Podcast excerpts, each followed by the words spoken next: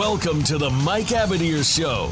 You'll want to sit tight this hour as host Mike Abadir and co host Gino Bacola talk to the experts, celebrities, and figures from the worlds of sports and business of sports. We cover the NFL, baseball, basketball, soccer, and horse racing, so we have all of the bases covered. Now, we just need your participation. Here is your host, Mike Abadir. Thursday, May 12th.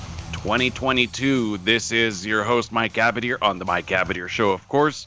Hope uh, everyone is having a great week thus far, and hopefully, we got a great sports weekend to come that could match the intensity and the craziness of last weekend.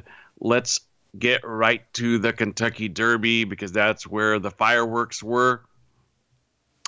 It was an absolute shocker of a result Rich Strike entered the Derby as an 80, 80 to 1 long shot in a field of 20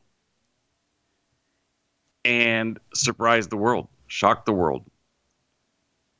Now, keep in mind, guys, when you're talking about Derby winners and you start looking like at pedigrees, the sire and the dam, and the, you know, you, you go back all the way to Seattle Slew or Secretariat on one side or whatever.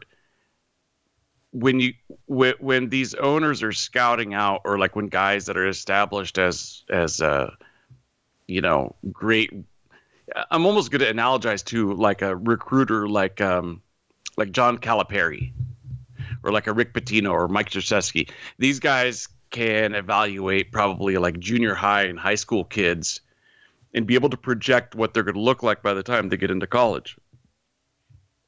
They could probably also project which guys, you know, could potentially make the NBA.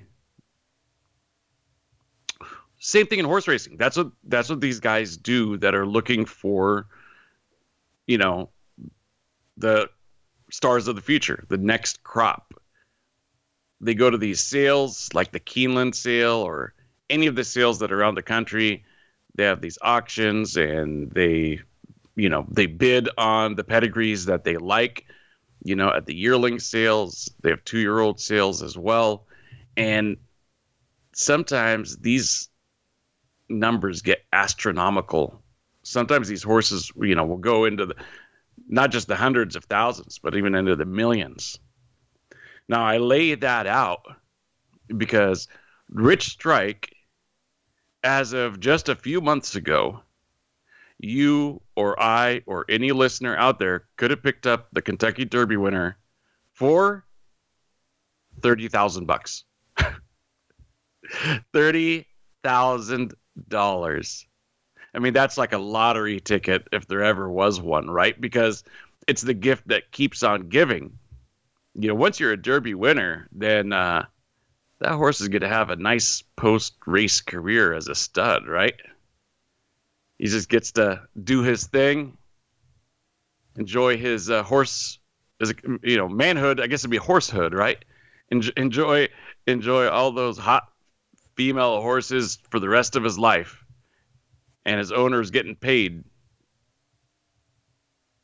for his Kentucky Derby winning horse to fertilize other horses. How about that? Huh? Histor- historical context here.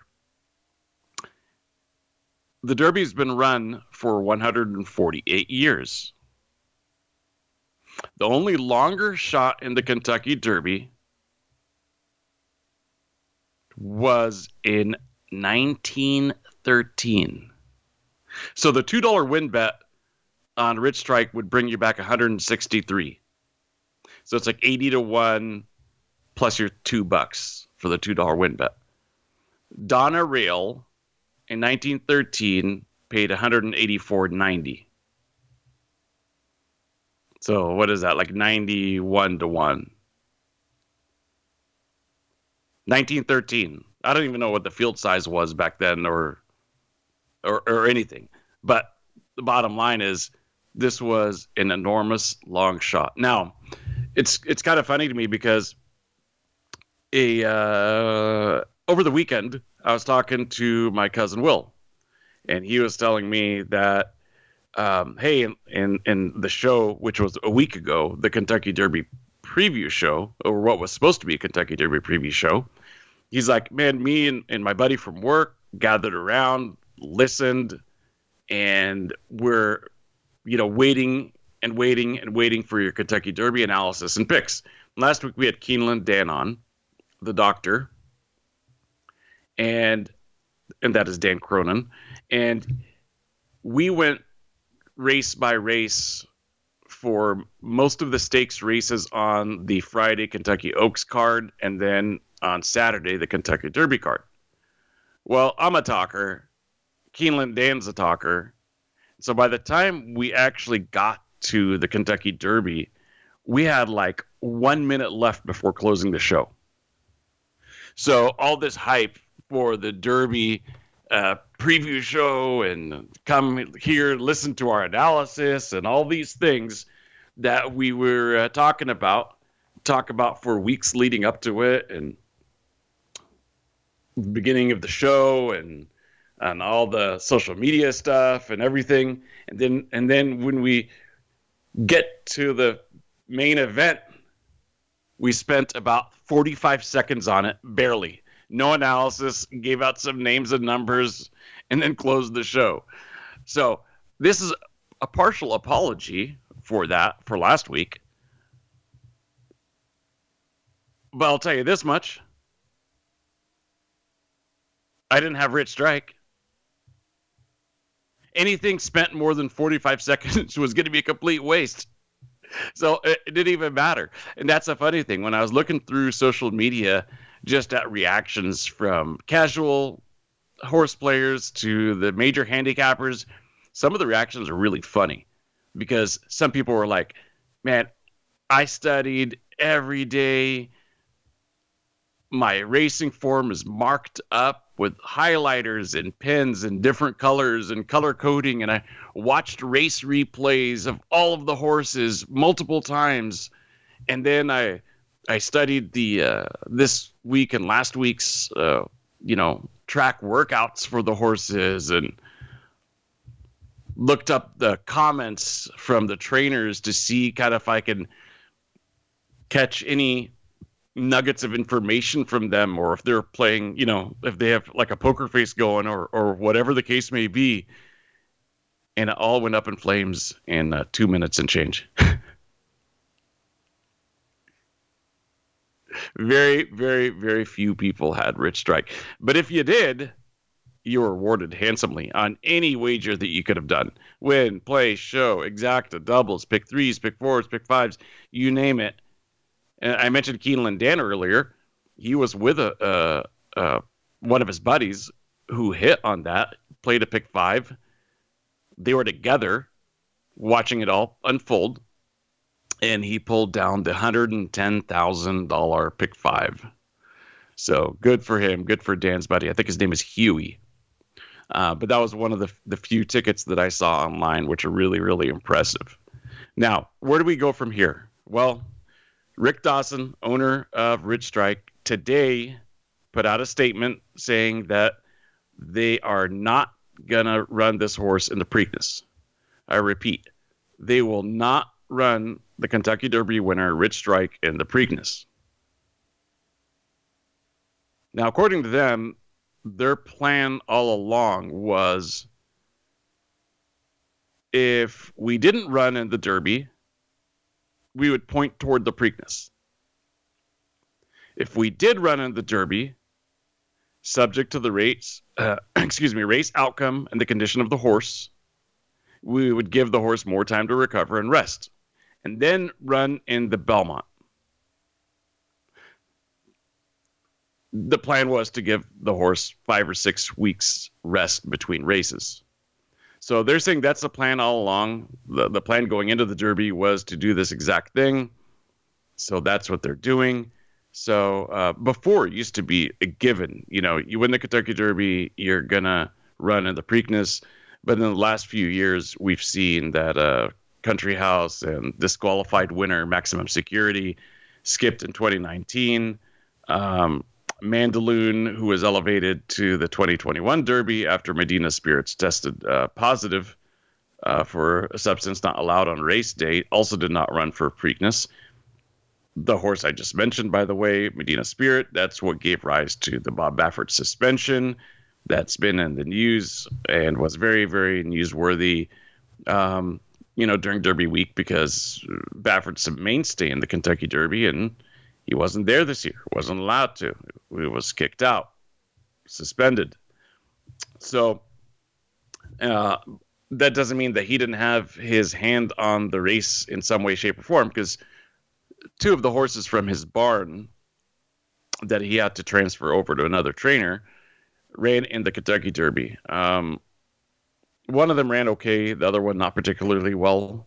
Messier, the Canadian bred horse, uh, didn't run very well. Taiba uh, ran decent. It'll be interesting to see what they're doing with Taiba next. Uh, Messier, I saw a comment by a, uh, a Twitter commentator saying his connections might want to consider pursuing the Canadian Triple Crown because it's Canadian bred. So I thought that was kind of interesting. So we'll see what and that that's the beauty of all this is all the different storylines and subplots as if you're looking at it like kind of like wrestling as an example, the more you get to know the characters involved, the more you can get into it. Or that's what I'm told at least, because I'm not a big fake wrestling, fake sport guy. I respect their athleticism. And I think that they've got a lot of creativity when it comes to the character development and storylines and all that kind of stuff.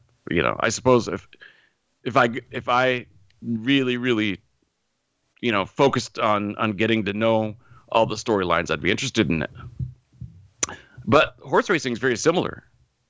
You know it's starts with the animal but it doesn't end there right? A lot of storylines a lot of you know the connections between the outrider to the jockey and the trainer and the owner or owners uh, and the horse and the assistant trainer. And between all of that there are plots and subplots and storylines that are very very interesting. And when you're talking about 20 horses that's 20 additional stories times that many people. And i bring that up because it makes it for hardcore racing fans like myself fascinating to see where all these horses are going next, how this all charts out. What is the plan? What is the course of action for this team? Or it could be considered a lot like uh, NASCAR or racing teams. This is another racing team. You know, you're talking about, you know, the number eight in NASCAR or whatever. You know, it's like here, it's the same, except they change numbers for every race. But otherwise, you know, you have a racing team and they watch a video and they look back at the mistakes and make their halftime adjustments and come back ready to fire away. And and you know as an organization they're uh, trying to figure things out so they could get to the winner's circle. It's no no different than than many other team sports. Um, so that's kind of why I spent some time on on maybe talking briefly about what's next and where some of these horses may end up. Um, it's always good when all the horses come out healthy, and as far as I know, everyone came out uh, doing really well. So thank God for that. So I could go on and on and on about the Kentucky Derby and what's to follow, but what I'm going to do is I'm going to save that for when the Preakness field is set. So for this same uh, for next week's show, same time, we will be at, on the eve of the Preakness because there's only two weeks in between the Derby and the Preakness. So we're already entering the first weekend. So one week. Um, by the time next Thursday rolls around, we will have been two weeks. So uh, on that Thursday, a week from today, it'll be the eve of the Black Eyed Susan which is the uh, race for the uh, for the girls on on Friday, um, and then and then the boys will be running on Saturday for the Kentucky Derby. not sure if you're allowed to say boys and girls anymore, are you? I have a few friends that are teachers that told me that uh, their schools have warned them that they need to use more in- inclusive language. Um, so I guess uh, let's uh, let's let's work on that here and say um, the horses. See, this is an inclusive inclusive show. We're we're very woke here, even when it comes to uh, horse wokeness. I'm obviously just kidding. Anybody that knows me knows I am far from woke. Anyways, I don't want to get myself into trouble talking any politics or anything like that. So let's stick with sports, right? That's what you're all saying. Stick to sports, Mike. The NBA. Anybody that listens to this show knows I am not a diehard NBA fan, but I do appreciate the playoffs and a and a good series. You know, um, competitive series is etc. And I think we got them right. Because unless I'm, I'm I'm missing something,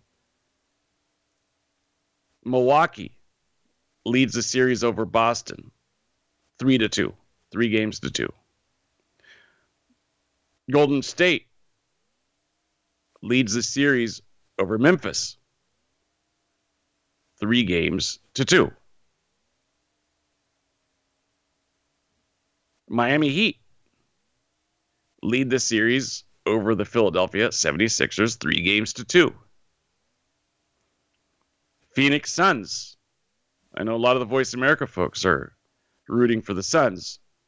Phoenix Suns lead the series three games to two over Dallas. So every one of these series is, is at three games to two. I don't know. Something tells me that they're all going to get to 3 3 and that they're all going to go seven. I don't know when's the last time that happened.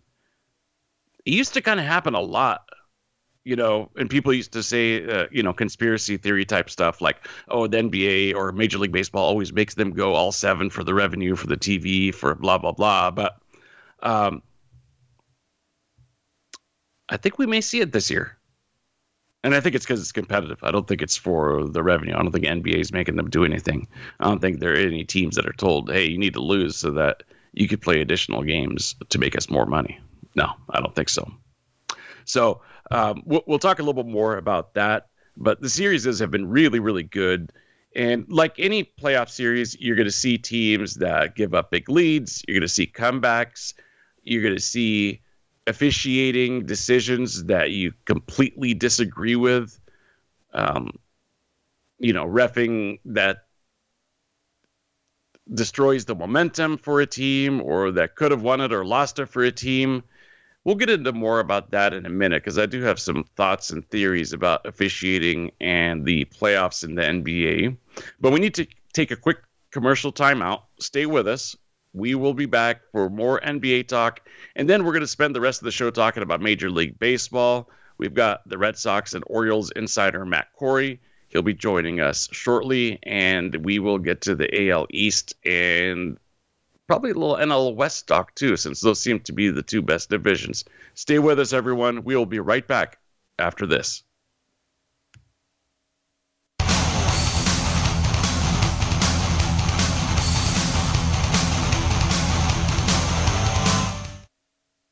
Follow us on Twitter at VoiceAmericaTRN. Get the lowdown on guests, new shows, and your favorites. That's VoiceAmericaTRN.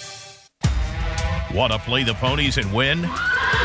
At Winning Ponies, we go inside and behind the scenes with the top jockeys, trainers, and handicappers. The Winning Ponies radio show with John Englehart, racing's regular guy, is the perfect complement to the Winning Ponies handicapping website. Catch us live every Thursday at 8 p.m. Eastern, 5 p.m. Pacific on the Voice America Variety Channel. Win prizes just for calling in.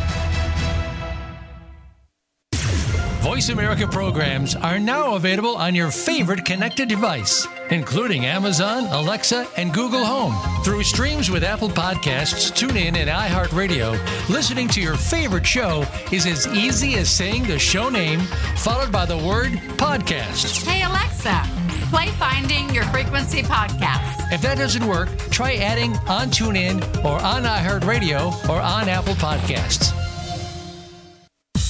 Have you had a chance to check out Voice America's online magazine and blog? If you love our hosts and shows, check out articles that give an even deeper perspective, plus topics about health and fitness, movie reviews, philosophy, business tips and tactics, spirituality, positive thought, current events, and even more about your favorite host.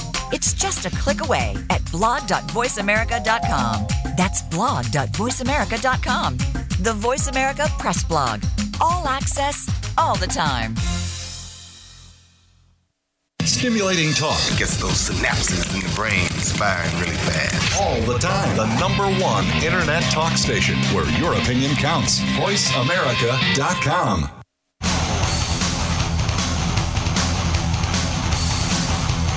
This is the Mike Abadir Show.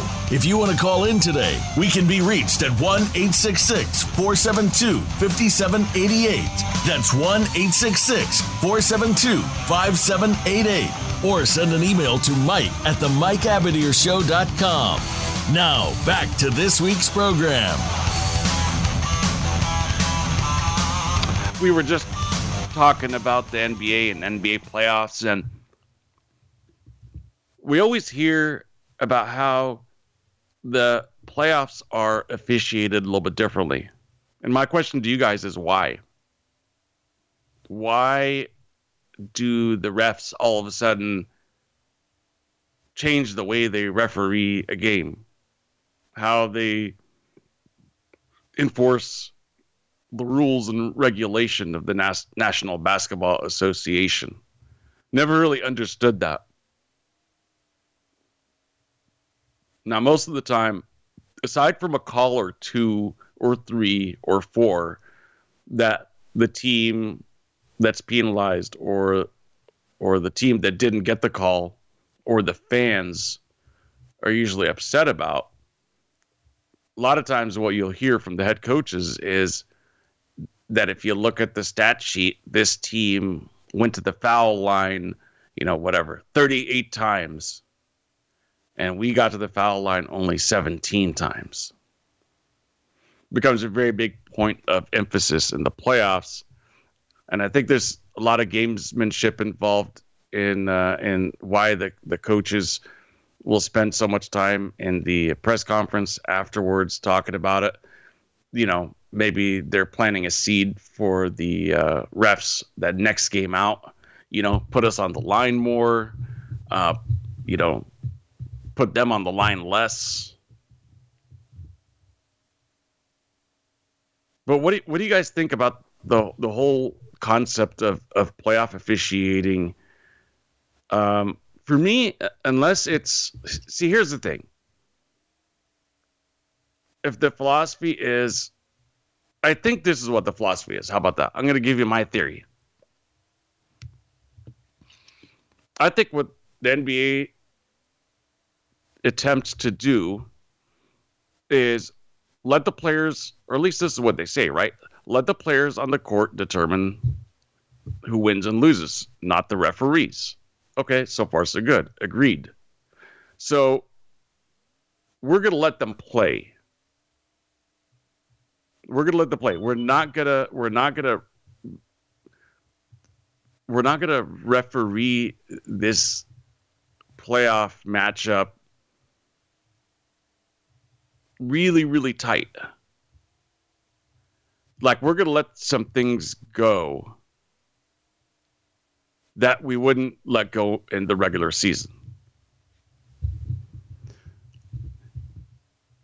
Why? Or what's the underlying philosophy behind this? And that's where my theory comes in. I think what the NBA tries to do is, you know, for the most part, use the 82 games to establish the rules that they want to, you know, enforce and have them almost like tighten up the ship for the regular season so that by the time the playoff series is begin, by the time the playoffs start, these teams are so well aware of what the rules are that you see better played games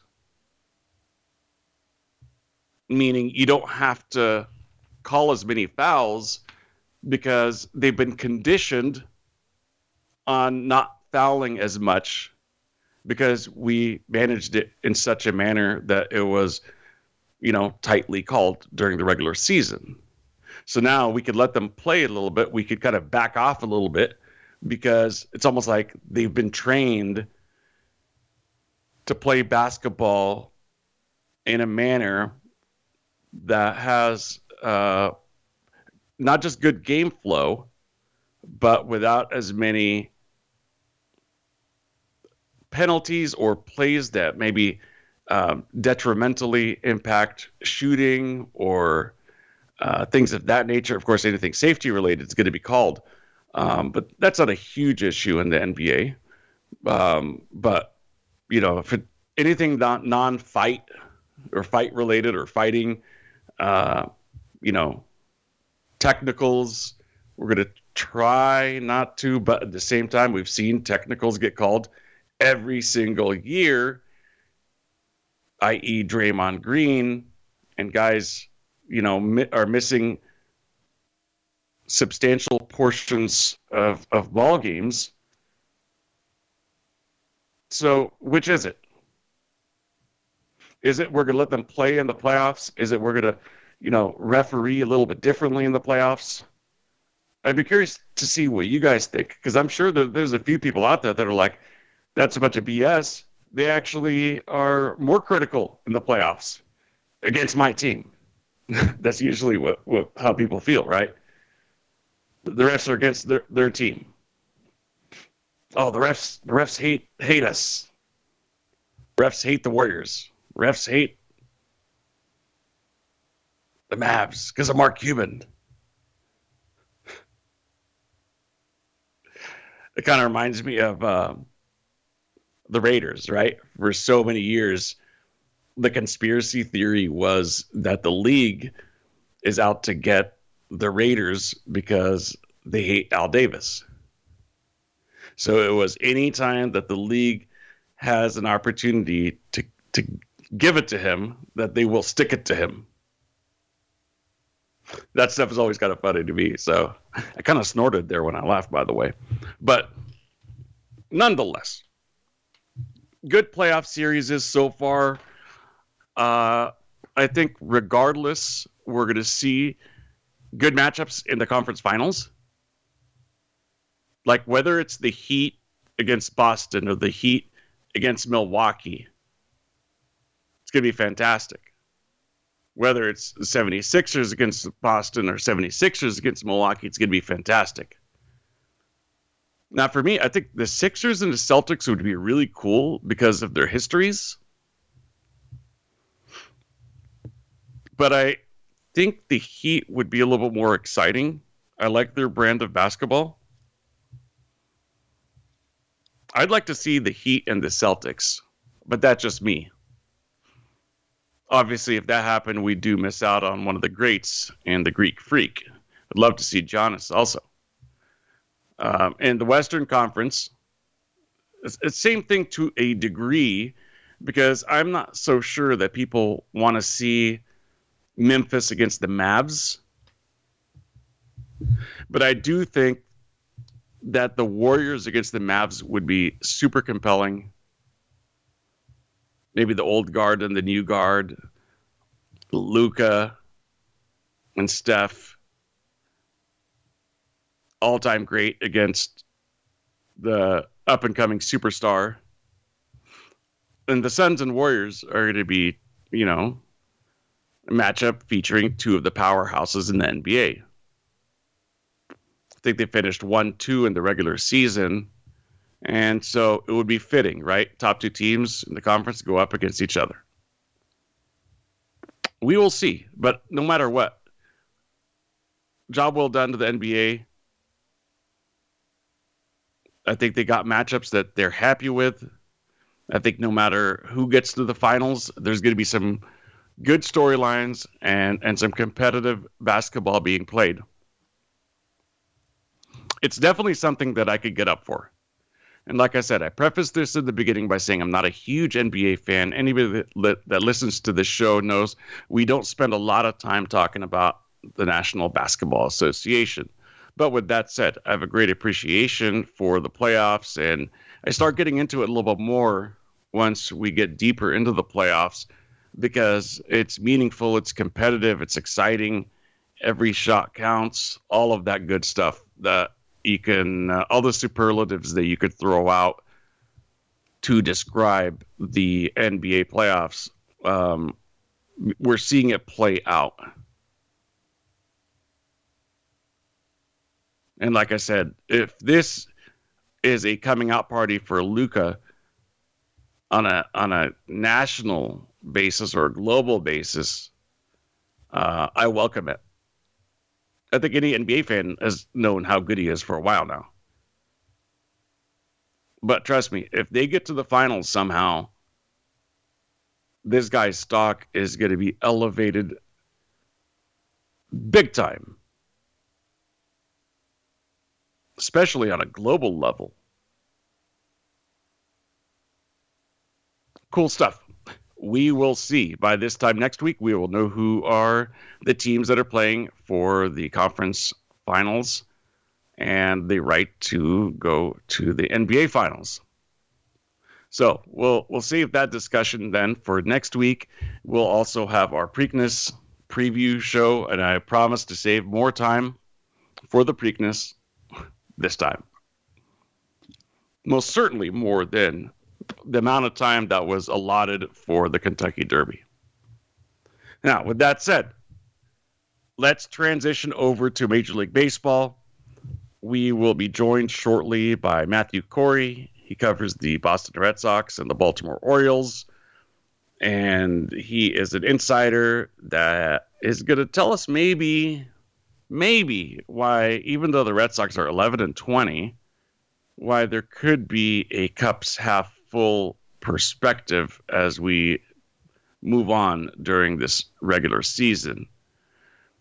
But the Red Sox are, are here's the thing, and we'll talk more about this with Matthew, so I don't want to spend too much time now and then having the same discussion again in a few minutes.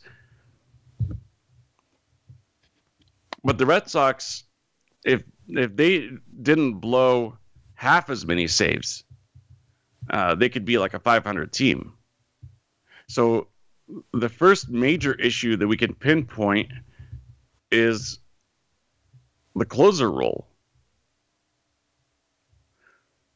The second one is the offense. Because this should they should have the most potent offense in the American League. And right now they have scored the least amount of runs in their division. I mean, even the Orioles have, have scored more runs than them. Tampa scored way more runs than them. Same with the Yankees. So what's going on there? Is it just hey, as the weather warms up, so will will they're hitting? Now we've got a couple of guys who are raking. Devers killing it as usual. Xander Bogaerts killing it as usual. Uh, but that that's pretty much about it. the rest of the team ain't hitting. We need to see Kike start hitting. JD Martinez definitely Trevor Story, Alex Verdugo, JBJ. We could go on and on and on. So we'll talk about that in a moment. I do want to shift over really quickly to the NL West. How amazing is the NL West this year? The entire division is over 500, folks. I don't know if I've seen that 30 games in in a really long time. Let's just say I was going to say ever, maybe ever, but in a really long time. I think there was a couple of years where like both central divisions were close to that, or maybe they achieved that, you know, fairly deep into the season, or not deep, but I mean, not after the first week, you know, three and three or something. But the difference here is that usually it's because the division is separated between a couple of games. And you, you have like you know like the chicago cubs at 15 and 14 and the st louis cardinals with 17 wins and everybody else is in between. But that's not the case here in the nl west. We actually have top heavy teams like the dodgers 20 and 9 Padres 20 and 12, Giants 19 and 12. So all those teams are above 600 ba- uh, baseball. And then towards the bottom, you know, the Diamondbacks playing good baseball. They're a couple of games above 500, and the Rockies are above 500. So it's not one of those things where you have a you know five teams that are jammed up there. Um, no, you're pretty much everybody's is is doing really well. I guess my point is they're not all above 500 because a lot of times 30 games in when it's really um, close competitive tight it's because everybody's kind of playing mediocre. So they're all right around 500 because they're inconsistent. They're not able to get on winning streaks. But that's not the case with the nl west. These teams are all crushing it getting great pitching. How about the Diamondbacks pitching? I mean, it is really, really uh, to say it's a surprise would be an understatement.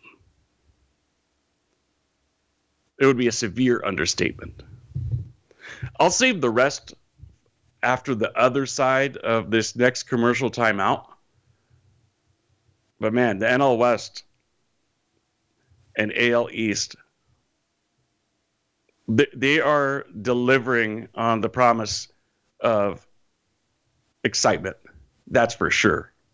So let's take our final time out. Stay with us. We'll be back with more baseball right after this.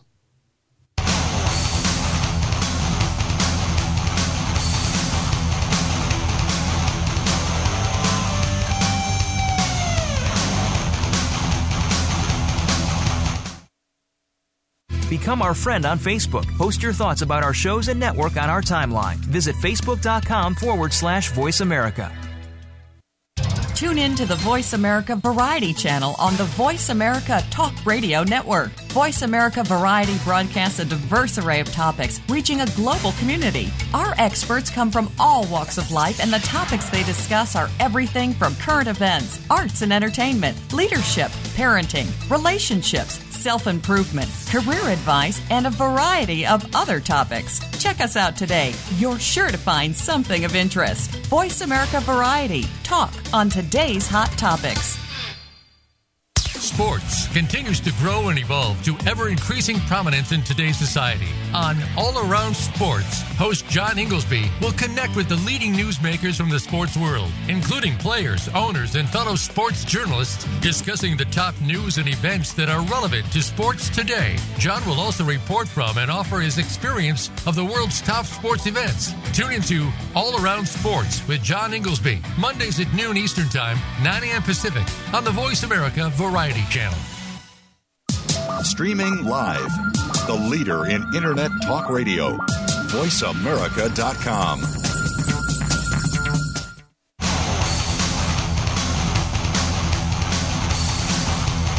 This is the Mike Abadir Show. If you want to call in today, we can be reached at 1 866 472 5788. That's 1 866 472 5788. Or send an email to Mike at the MikeAbadirShow.com. Now, back to this week's program.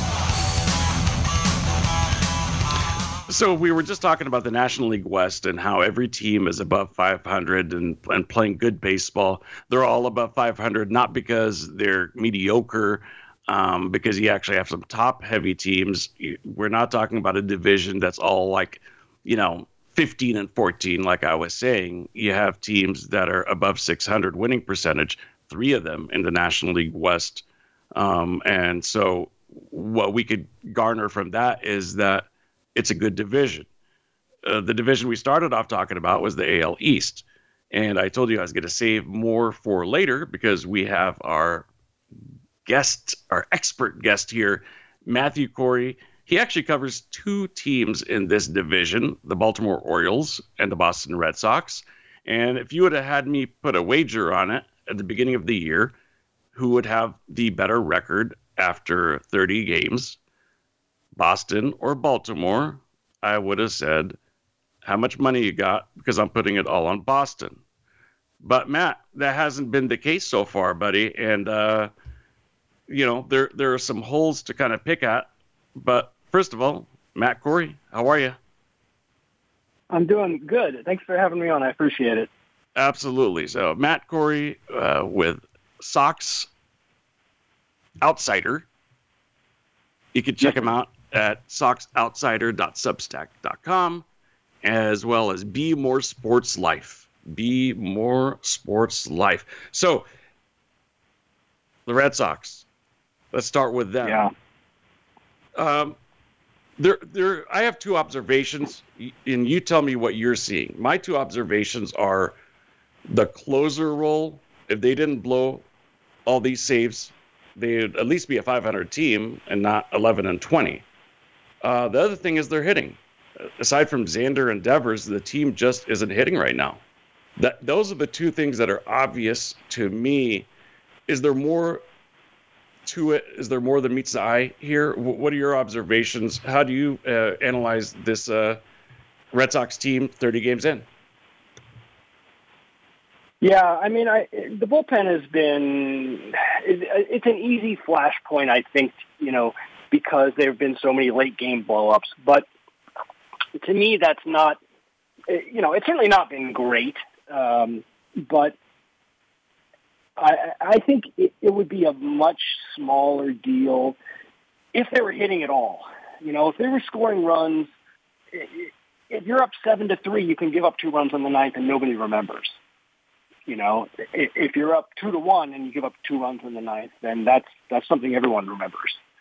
So, you know, to me, it's really it really comes down to, I mean, really to, to like three guys ultimately. Um, you know, they're just getting, uh, you know, next to no production from first base, um, you know, and, and from, from left field, um, and from center field. Um, you know, Dalbec hasn't hit at all, um, and he's not contributing defensively. He's made a number of, sadly, kind of brutal errors um, that have, uh, you know, cost the team runs in important spots. Um, you know, uh, um, Enrique Hernandez has been dreadful. Uh, just not not hit at all, and in center field, uh, he's one of the worst starting players in baseball, and um, and Alex Verdugo, and, and I think there is some, you know, there's some more advanced analytical, uh, you know, ways to look at Verdugo's season, and, and you know, he, he's making decent contact, and you know, his launch angle isn't bad, and and um, he he's getting, you know, he's not striking out. He's he's not he's not having that bad a year that you would, you know, as bad a year as you would think by looking at the slash line. But, you know, the on the ground production just isn't there. And, you know, when you're running out a, uh, a lineup with uh, Jackie Bradley Jr., who, you know, was literally the worst regular at the at the plate last season in baseball, um, and uh, you know Christian Vazquez, um, you know you're you're sort of turning over those positions in the in the lineup to defense, uh, and you're you just can't afford to give away three other spots as well. Um, you know, so you've got three guys on the team who are you know who are hitting, and then it's a bunch of you know automatic outs after that. The the other thing I haven't seen covered too much that that I've observed from the from the offense is that they're just even the guys who are hitting aren't really walking that much. Um, and, you know, this has always been a, a last couple of years been an offensively aggressive team at the plate, uh, and, and that works you know, to a point when you're when you're getting hits and you're getting doubles, extra base hits, um, but uh, strikeouts, uh, pop outs, um, you know, it, there's been a lot of that, and there's just not been enough um, enough extra base hits to push guys over on you know on base. Um, the, the outs come quickly and the inning ends, and that's uh, it, it's it's been a it's been a sad show. And I the other guy I didn't really mention is is uh, Trevor Story, and and he's obviously had a real rough go of it his first month plus in Boston. Um, he did hit a home run the other day. He had a, a couple um, hard hit balls, uh, one which went for I think a double um, the, the day before that. So I I have every confidence that he's going to be fine. Um, I, I don't I don't worry about him too much. It, it's it's hard to deal with a slump, you know, when the whole team is slumping. then then you start pointing fingers at the at the you know the big names. Um, but you know, if everyone else on the team was hitting in a reasonable level and Story wasn't, you go, oh, okay. Well, they're scoring runs, they're winning games. It's uh, it, it's not a big deal. He's you know, Story missed spring training. He got food poisoning. His wife gave birth to their child. Um, he's changing positions. He's changing leagues. These things might take some time to adjust to. Um, but when no one else around him is hitting, then all of a sudden, you know, you start pointing your finger at at, uh, at the the star player with the big contract. So um, I don't know if that answers your question at all. I hope it does. Yeah. Yeah, it does. I mean, here's the thing. You mentioned Trevor's Story. You were talking about him just right now, and it's interesting that you you spent some time on him because he's worthy of uh, discussion here after the big contract and how does he fit with the Red Sox and you know guys that play the same position recruiting him and all that stuff that we heard going into yeah. this uh, regular season. If I were to pinpoint a game that seemed to me to be like the I'm not going to use the word turning point, but things started spiraling to me when I look at because uh, I watched it live when it happened their series in Tampa against the Rays. they'd already won mm-hmm. the first game of the series. They were about to win game two, and then there was a really bad uh, Trevor Story error that pretty much yeah. kept the Rays alive. The Rays end up winning that game in extra innings. And the next day, the very next day, the Red Sox blew it late in the game again. That easily could have been a sweep. Uh, instead, yeah. They, they, they left Tampa having lost two out of three. And uh, since then, things have not been good. Speaking of extra innings, by the way, they are 0 and 6 in extra innings. 0 and 6. Yeah. I mean, yeah, even if you win half of those, right? I mean, you're you're much closer to, to 500. Yeah, absolutely. I mean, I, I think I think there's a number uh, of things there. You know, um, I think you know, especially, you know, us in the analytic community have a tendency to ignore the, you know, the, the more human aspects of the game sometimes. And uh, I won't, I won't point at anybody but myself. Um, and I, I do think that there is something to be said for all the changes that Story has gone, you know, that I just sort of outlined a moment ago. I, I think that could be tough on anybody. Um, and, and I think that you know, the he's he's definitely made some progress over the past, you know, couple weeks. Like you can see that you know the contact quality of contact is improving. Um, you know, he looks more comfortable to me at second base. Um, you know, he's able to to make the turn at, at um, you know at second on the uh, on on double plays uh, a little more smoothly. Um, you know, he's a he's a really good athlete, and you know, he's certainly not a perfect player, but I, but I think that the, I think the skills are going to translate, and I, I really do think that it's, it's going to be, uh, it's going to be fine. You know, um, he may not be a superstar. He, he may never have been a superstar. He had a couple superstar level years, but, um, but you know, it, the, the issue with contracts like that uh, is is really more that something horrible goes wrong and then you're paying all this money and getting nothing for it. Not really that you're paying all this money and getting something like 85% of what you'd hoped for, right?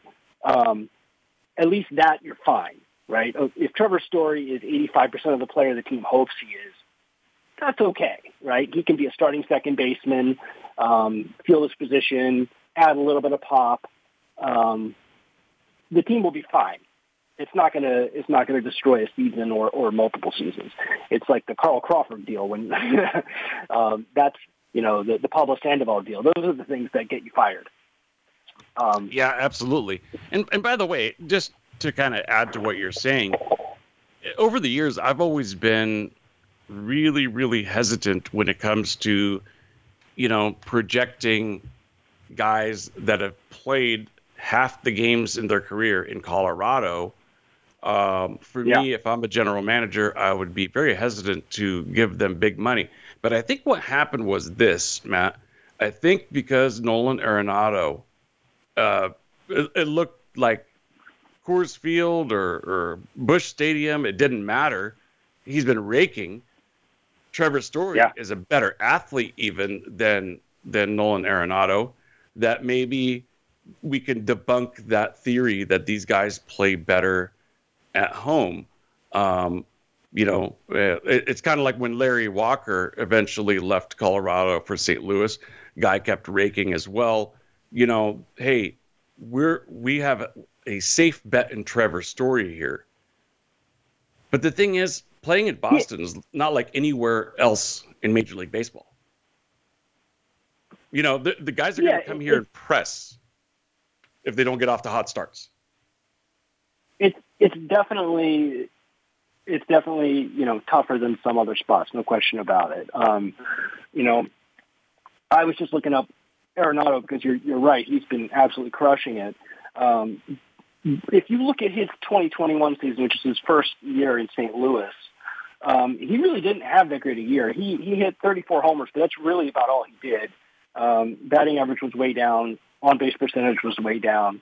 Um, you know, for for the money he's making and and you know the level of uh, you know star power that he he brings with him, he didn't actually play that well. Um, and so are you, are you kind of saying give Trevor Story some time to settle in? Well, I mean, I think there is something to that, you know, and and you know, you talked before about uh, you know the issues with the altitude in uh, you know playing in Denver, and and you know people far smarter than me have looked at this, and you know the Coors Field doesn't actually add home runs, but because it's so big, it adds a ton of singles and doubles. Um, but the the translation from going to Coors to going, you know, to going to St. Louis or, or, or, I mean, I'm just mean as a, as a member of the Rockies and like going to St. Louis and playing, uh, playing games there. Like the Rockies hitters tend to do really well in, in Colorado, but they tend to do way worse on the road, like even as, as members of the Rockies. And I think it's, it's really a difficult trans, transition to make to go from playing at you know uh, mile high altitude to going to play at sea level and then going back and going back and forth and back and forth. And i i think it might take some time to get that out of your system a little bit. Um, sure. I mean we'll obviously see you know with story how how his season goes. Um, yeah. but uh, but uh, go ahead.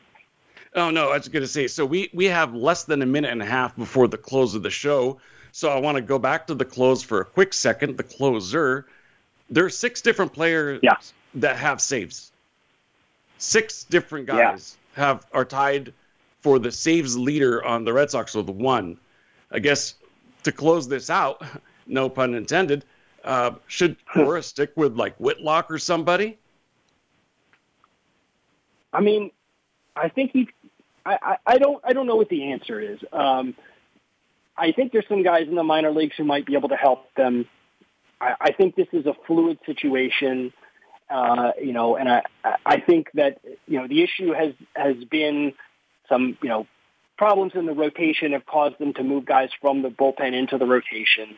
Um, that may reverse itself over the course of the season as, you know, hopefully guys get healthy. Sale, Paxton, the two guys who are out now, uh, you know, Hill and Wacha. Um, I think that, you know, you you maybe move some guys back into the bullpen as the as the year goes on. You maybe bring some guys up from AAA. There's this sort of you know sorting, sifting through talent kind of thing. Um, and and uh, I, I would reiterate that I, I think this is less of a big deal than it would be if the team was hitting. Sure. You know? Well, Um, for the sake of time it, here, it really shines a spotlight on it. Oh yeah, exactly. You know, for the sake of time here, because we got to close out the show. Why don't you give our, our listeners uh, how they can follow you on social media? Yeah.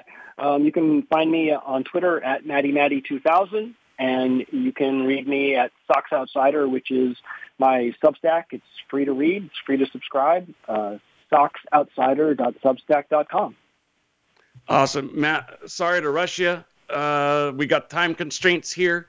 Always love having you. All good. Let's bring you back again so we can get to the Orioles because we didn't even talk about them, and and they're giving their fans maybe some reason for optimism. Yeah, it's been a, a little bit of an uh, exciting season. So thanks so much for having me. I appreciate it. Matt, thank you. Like always, love having you. We'll see you again soon.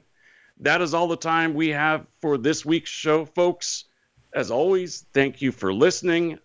We will see you same time, same place next week. Enjoy your sports weekend, everyone.